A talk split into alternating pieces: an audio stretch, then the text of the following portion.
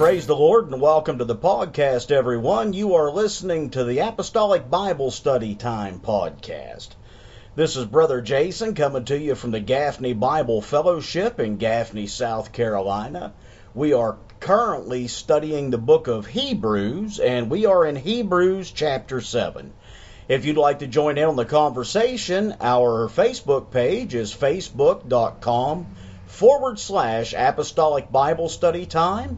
That's facebook.com forward slash apostolic Bible study time. If you would like to email us for any reason, our email address is apostolic Bible study time at gmail.com. That's apostolic Bible study time at gmail.com. Well, we're going to jump right into it here in Hebrews, the seventh chapter. Uh, I had actually recorded this twice before, and one time the quality was so bad that I couldn't use it.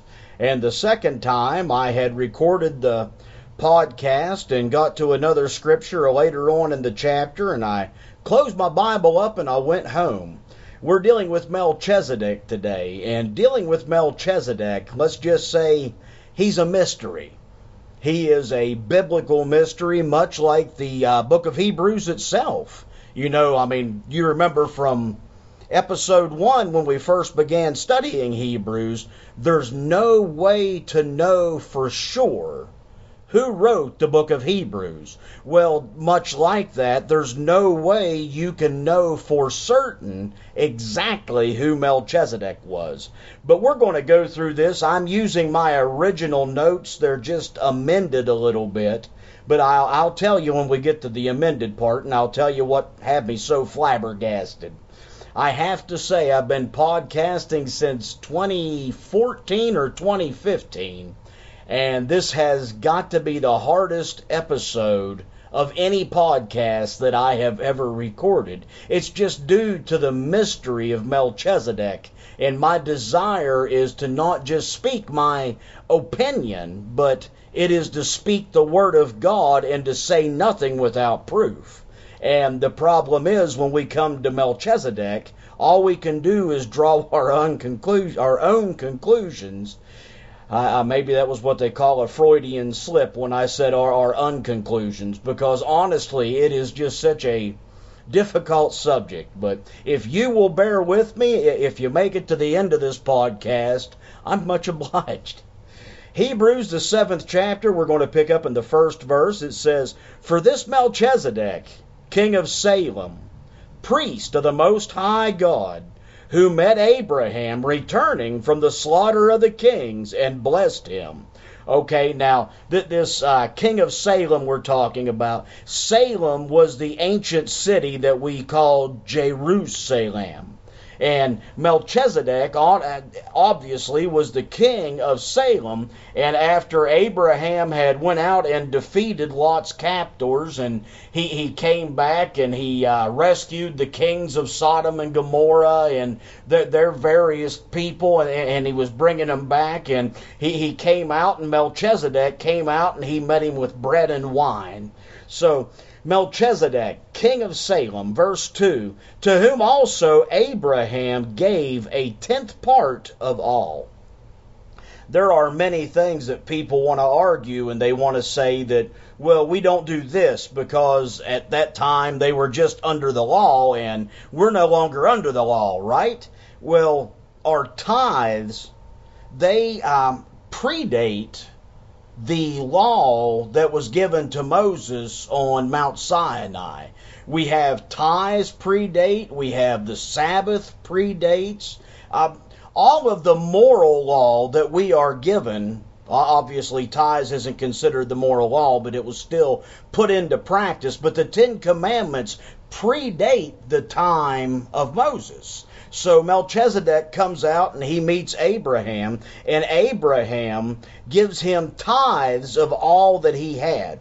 He says, uh, first being by interpretation king of righteousness, and after that also king of Salem, which is king of peace. Okay, Melchizedek, the, the very word Melchizedek is two different words combined. It's Melech, which means king, and Sedek, which means righteousness.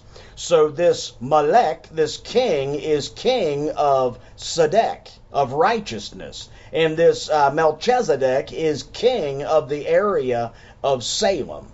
So Salem being the Hebrew word for peace. Okay. Verse 3 says, without father, without mother, without descent, having neither beginning of days nor end of life, but made like unto the Son of God, abideth a priest continually. Let's go over to Genesis, the 14th chapter. We're going to read verses 18 through 20. And Melchizedek, king of Salem, brought forth bread and wine, and he was the priest of the Most High God. And he blessed him and said, Blessed be Abram of the Most High God, possessor of heaven and earth. And blessed be the Most High God, which hath delivered thine enemies into thy hand. And he gave him tithes of all. So, okay, Dr. Segraves, we've been uh, referencing his work quite a bit here, but he goes on to say that this proves that there was a priesthood that predated the Levitical priesthood. So, when we talk about Melchizedek, I have heard it most often preached that he was Jesus Christ in some earlier form. Obviously, we don't believe in a doctrine of eternal sonship. There is one Lord. There, there, there's one God. There's not two. There's not three. We have one God, and the doctrine of, etern- doctrine of eternal sonship is not true. So this wasn't just uh, some member of the Godhead out there, but at the same time, when I read without father, without mother, without descent, I believe this is an individual that was not born as all men are born or all women are born. He, he was uh, unique from we are. But Dr. Segraves says, and I, I understand what he's saying, but what he says is Melchizedek not having mother, father, not having lineage, what that really means is that we don't know what his lineage was. It doesn't mean that he wasn't a human being, but he states that it just means we don't know from where he was. Okay, so let, us go on here. Uh, without father, without mother, without descent, having neither beginning of days nor end of life, but made like unto the Son of God, abideth a priest continually. Okay, so the argument being that Melchizedek had to be a man. Let's go back and look at Hebrews chapter 5, verses 1 through 5. For every high priest taken from among men is ordained for men in things pertaining to God, that he may offer both gifts and sacrifices for sins, who can have compassion on the ignorant and on them that are out of the way, for he himself also is compassed with infirmity. And by reason hereof he ought, as for the people, so also for himself, to offer for sins. And no man taketh this honor unto himself, but he that is called of God, as was Aaron. So also Christ glorified not himself to be made an high priest, but he that said unto him, Thou art my son, today have I begotten thee. So what Dr. Segraves is saying that uh, taken from among men, Melchizedek would have been a uh, a human being. He had to have had a mother and father. He had to have been a human being in a in a human body. And I understand exactly where he is coming from. There's just a couple scriptures in here that makes things well not so cut and dry that it was a human being. But we'll get to that. Uh, he says here in verse 4 Now consider how great this man was, unto whom even the patriarch Abraham gave the tenth of the spoils. Okay, now you have to understand from our Gentile outlook the way Abraham is revered by the, the Hebrew people. He, he is revered obviously as their father. That everything we do, I mean, we want to be like faithful Abraham. So they look to Abraham as our ideal because he believed God and it was counted to him for righteousness. So Abraham is left up on this pedestal. Now, the author of Hebrews is pointing out that Abraham, great man that he was, came to Melchizedek and gave him tithes of all, signifying that Melchizedek was a greater than himself. Okay, for uh, and verily they that are of the sons of Levi who receive the office to the priesthood have a commandment to take tithes of the people according to the law, that is of their brethren, though they come out of the loins of Abraham. But he whose descent is not counted from them that received tithes of Abraham, and blessed him that had the promises. And without contradiction, the less is blessed of the greater. So, beyond the shadow of a doubt, there, there's no uh, there, there's no argument to the matter that Melchizedek was a greater than Abraham. But verse 8 is where I have my original problem that just made me shut my Bible and go home. I had to read some more, I had to look some more, I had to study some more, but I will tell you, I still do not have a satisfactory answer. But verse 8, let's see if this means to you what it means to me. And here, men that die receive tithes, but there, speaking of this account back in Genesis, but there he receiveth them, of whom it is witnessed that he liveth. So if this Melchizedek, he still liveth at this time, does that not mean that Melchizedek is still alive regardless? And we look at this and we try to understand the uh, complications here. I am not saying that Melchizedek was Jesus Christ in an earlier form. I am just saying that it is impossible for us to know with the information that is given to come to a concrete decision that yes he was, no he wasn't, or this is who he was. Uh, there is an ancient belief among the Jews that this was actually Shem that would have still been alive during the time of uh, Abraham. So, oh, okay, that's a possibility. To us, it seems like a bit of a stretch, but you go back and you look at the timeline after the fall of Babel and you look at the genealogies, and it is possible that Abraham was still alive. It's almost certain that Abraham would have known his great great great grandfather Shem. It, it's almost certain that he would have known who he was. But verse 8 again, because this is what got me. And here, men that receive tithes um, here men that die receive tithes, but there he receiveth them, of whom it is that uh, it is witnessed that he liveth. So uh, it, it's evident the author means that Melchizedek did not die. And the only one I know of that, well, I, I guess there's not one. We can go on in this. We can go back and we can look at Enoch uh, in Genesis well, I believe seventh from Adam is the way it is worded. Uh, he's also brought up in the 11th chapter of the book of Hebrews, so we'll be dealing with him again. But uh, Melchizedek pleased the Lord, and he was, and then he was not, because he had this testimony that he pleased God.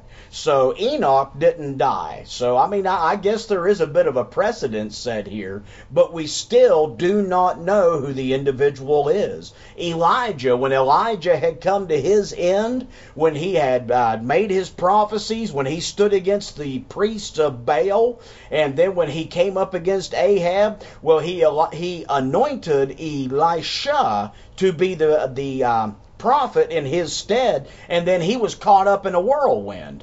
So th- this is two people that have not died. So yes, there are people in the Bible that did not die, but it is very odd. But again, as I keep saying, and I apologize for it all, but as I keep saying, there is just no way we can know for sure who Melchizedek was other than the fact that he was a very, very special, important being and without contradiction, the less is blessed of the better. And here that men that die receiveth receive tithes, but there he receiveth them of whom it is witnessed that he liveth. And as I may so say, Levi also, who received tithes, paid tithes in Abraham, for he was yet in the loins of his father when Melchizedek met him. Okay, let, us continue on here. If therefore perfection were by the Levitical priesthood, for under it the people received the law, what further need was there that another priest should arise after the order of Melchizedek, and not be called after the order of Aaron? So we go back and we look and we have read the, uh, the, the, the psalm, we have read the prophecy. We understand what he is speaking here, that this was a promise that was sworn that forever he would be a, a priest after the order of Melchizedek. He, he says, For the priesthood being changed, there is made a necessity a change also of the law. Remember, Hebrews is dealing it is written to the believing Jews. It is, it is written to the believing Hebrews, which the, the Jews were the majority of what was left at this time. But this is written telling them about the new covenant that was given, and the, the writer makes sure that they understand that it is a matter of location. He goes back and he quotes Jeremiah 31 and 33 how the law will be taken from the tablets of stone and it will be written on the hearts of the individual. Jeremiah 31 and 33 but that is the whole point of Hebrews is we have these people that had believed in Yeshua HaMashiach. They had believed in the work that he had done. They believed that he was their Passover. He they believed that he was their atonement. They believed this. So that means they have been made partakers of the Spirit. They have received baptism because they didn't play with baptism back then. You can read that in the book of Acts. So these people have repented. They believed. They were baptized. They were filled full of the Holy Ghost, just the way Acts 2.38 tells them to be. But after they had walked for a period of time, someone had convinced them and they began looking back and they began longing after that old covenant. And that's how we as Gentiles are where we are today, and how the Jews are where they are today, being the unbelievers that they are. They are still at this point in time looking to see a Messiah coming that has already come. He's already been there. He's already made his appearance to Israel. John, the 10th chapter, he said that uh, other sheep I have that are not of this fold. But then he goes on to tell him that there's going to be one flock and one shepherd. Romans, the 11th chapter, the Apostle Paul is writing, and as he's writing, he talks about us being wild olive trees by nature. We're grafted into this good olive tree. The covenant still belongs to the Jews.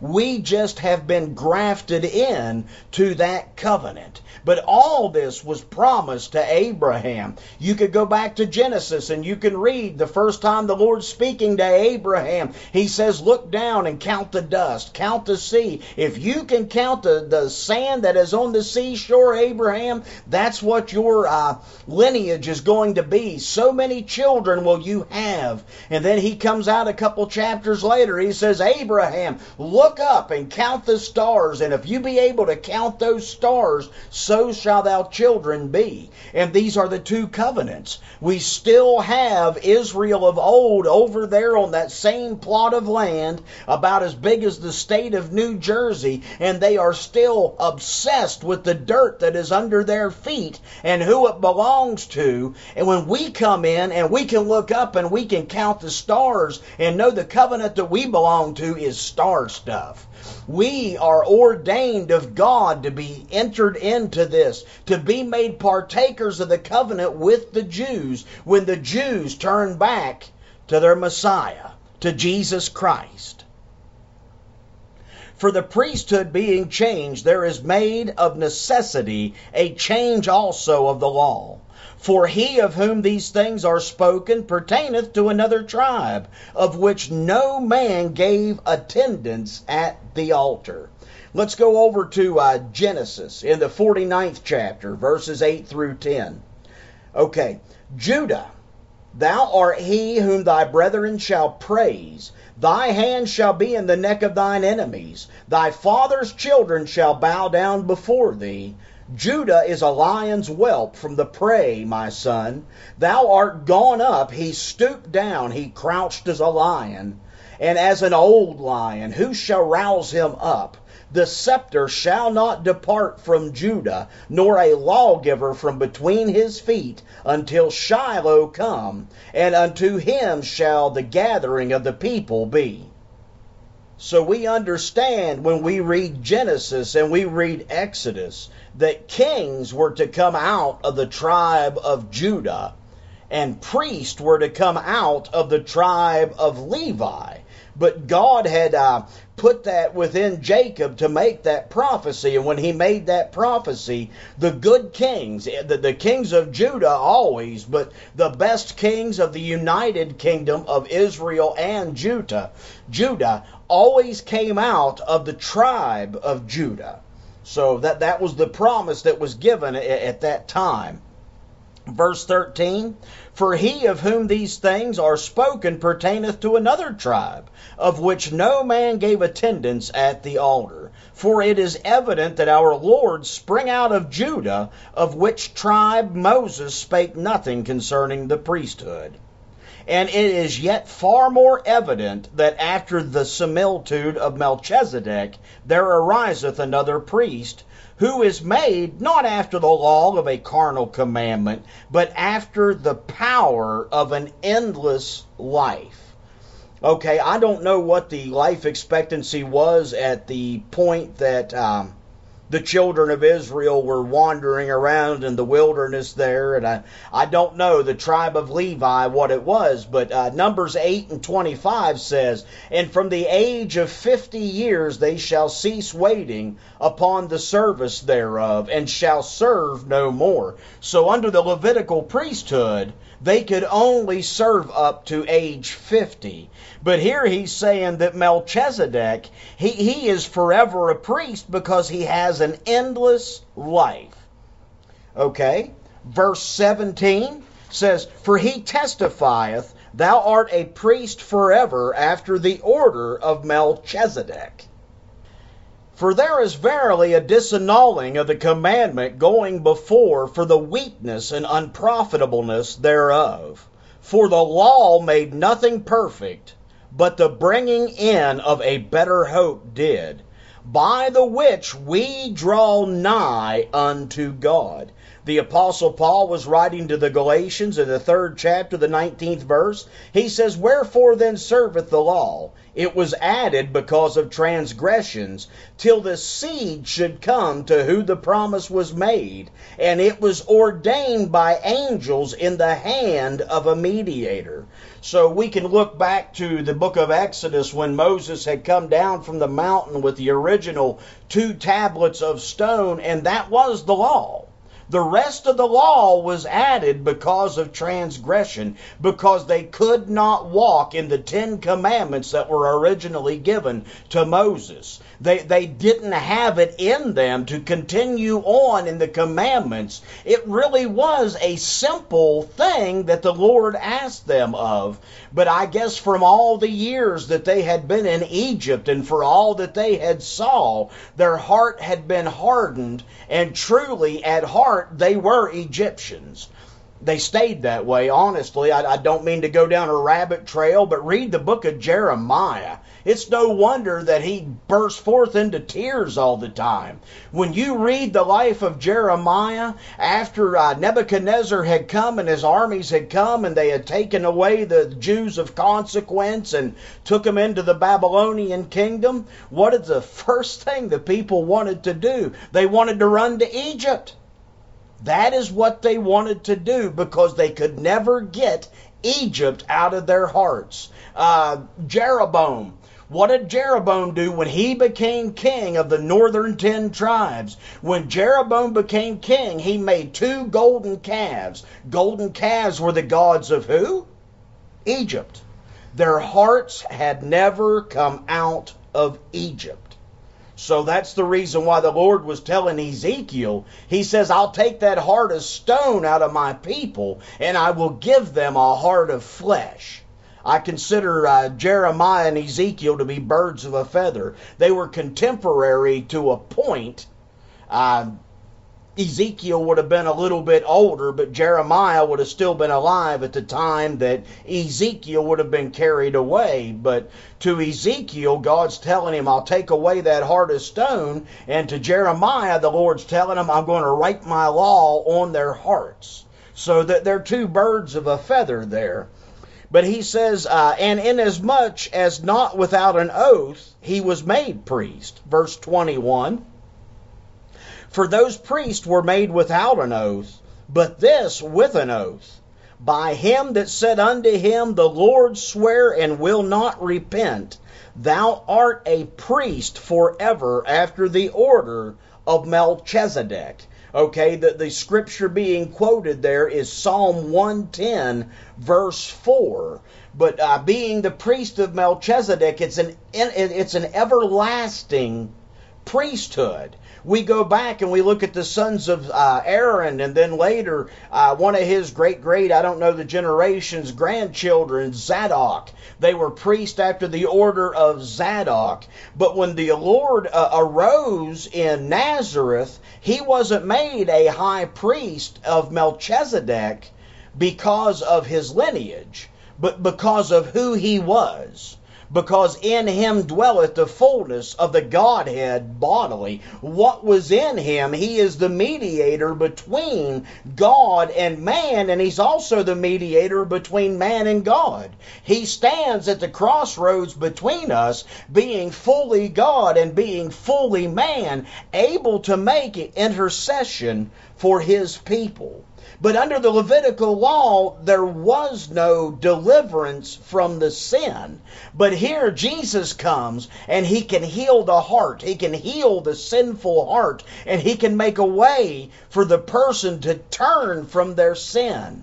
We were talking to this earlier at the house, my wife and I, talking about the woman t- caught in adultery that was taken to Jesus, and they were wanting her stoned, but they were trying to entrap Jesus with her. And they say, Master Moses says under the law that such should be stoned, but what do you say?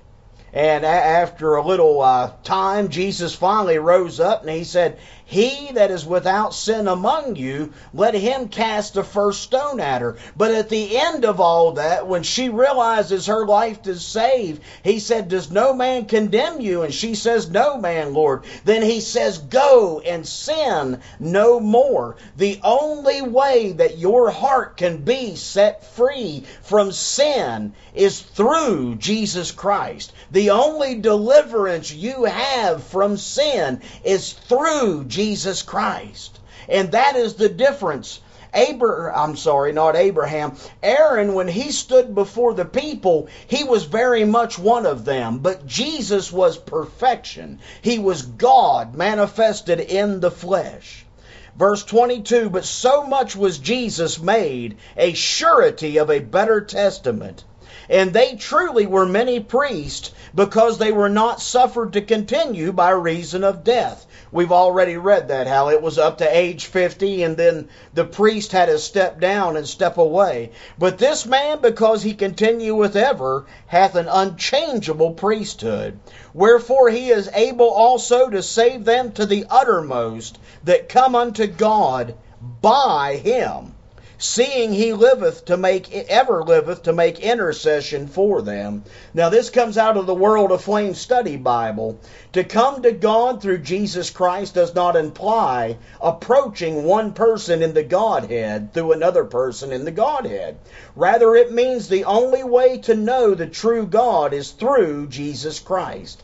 The intercession in view here has to do with the fact that Jesus is both God and man, since it is in Him that God comes to us and in Him that we come to God, Christ's intercession does not indicate that Jesus must pray eternally for, for, humanity, but it does mean that the incarnation's permanence assures eternal empathy of God for human beings.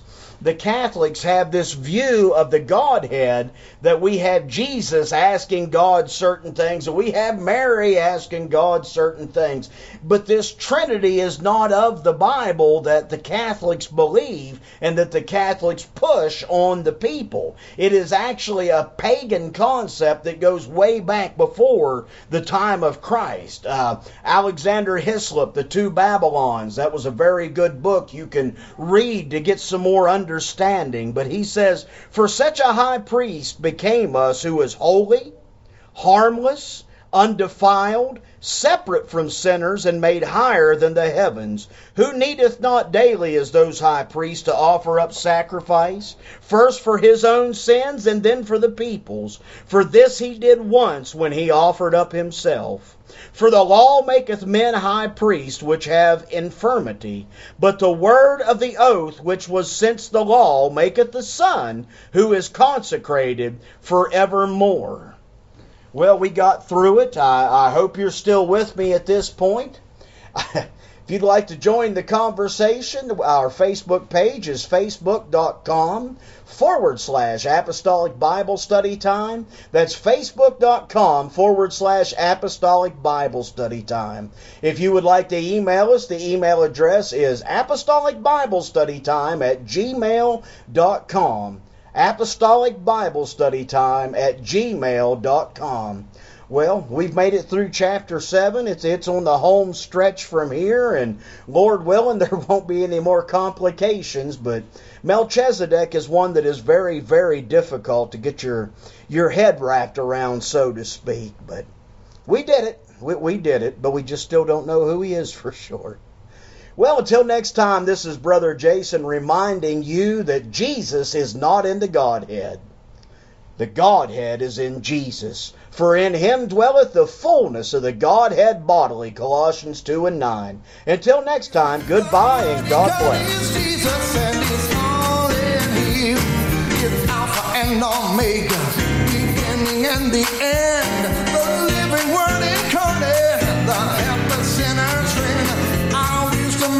perfection, our righteousness and power.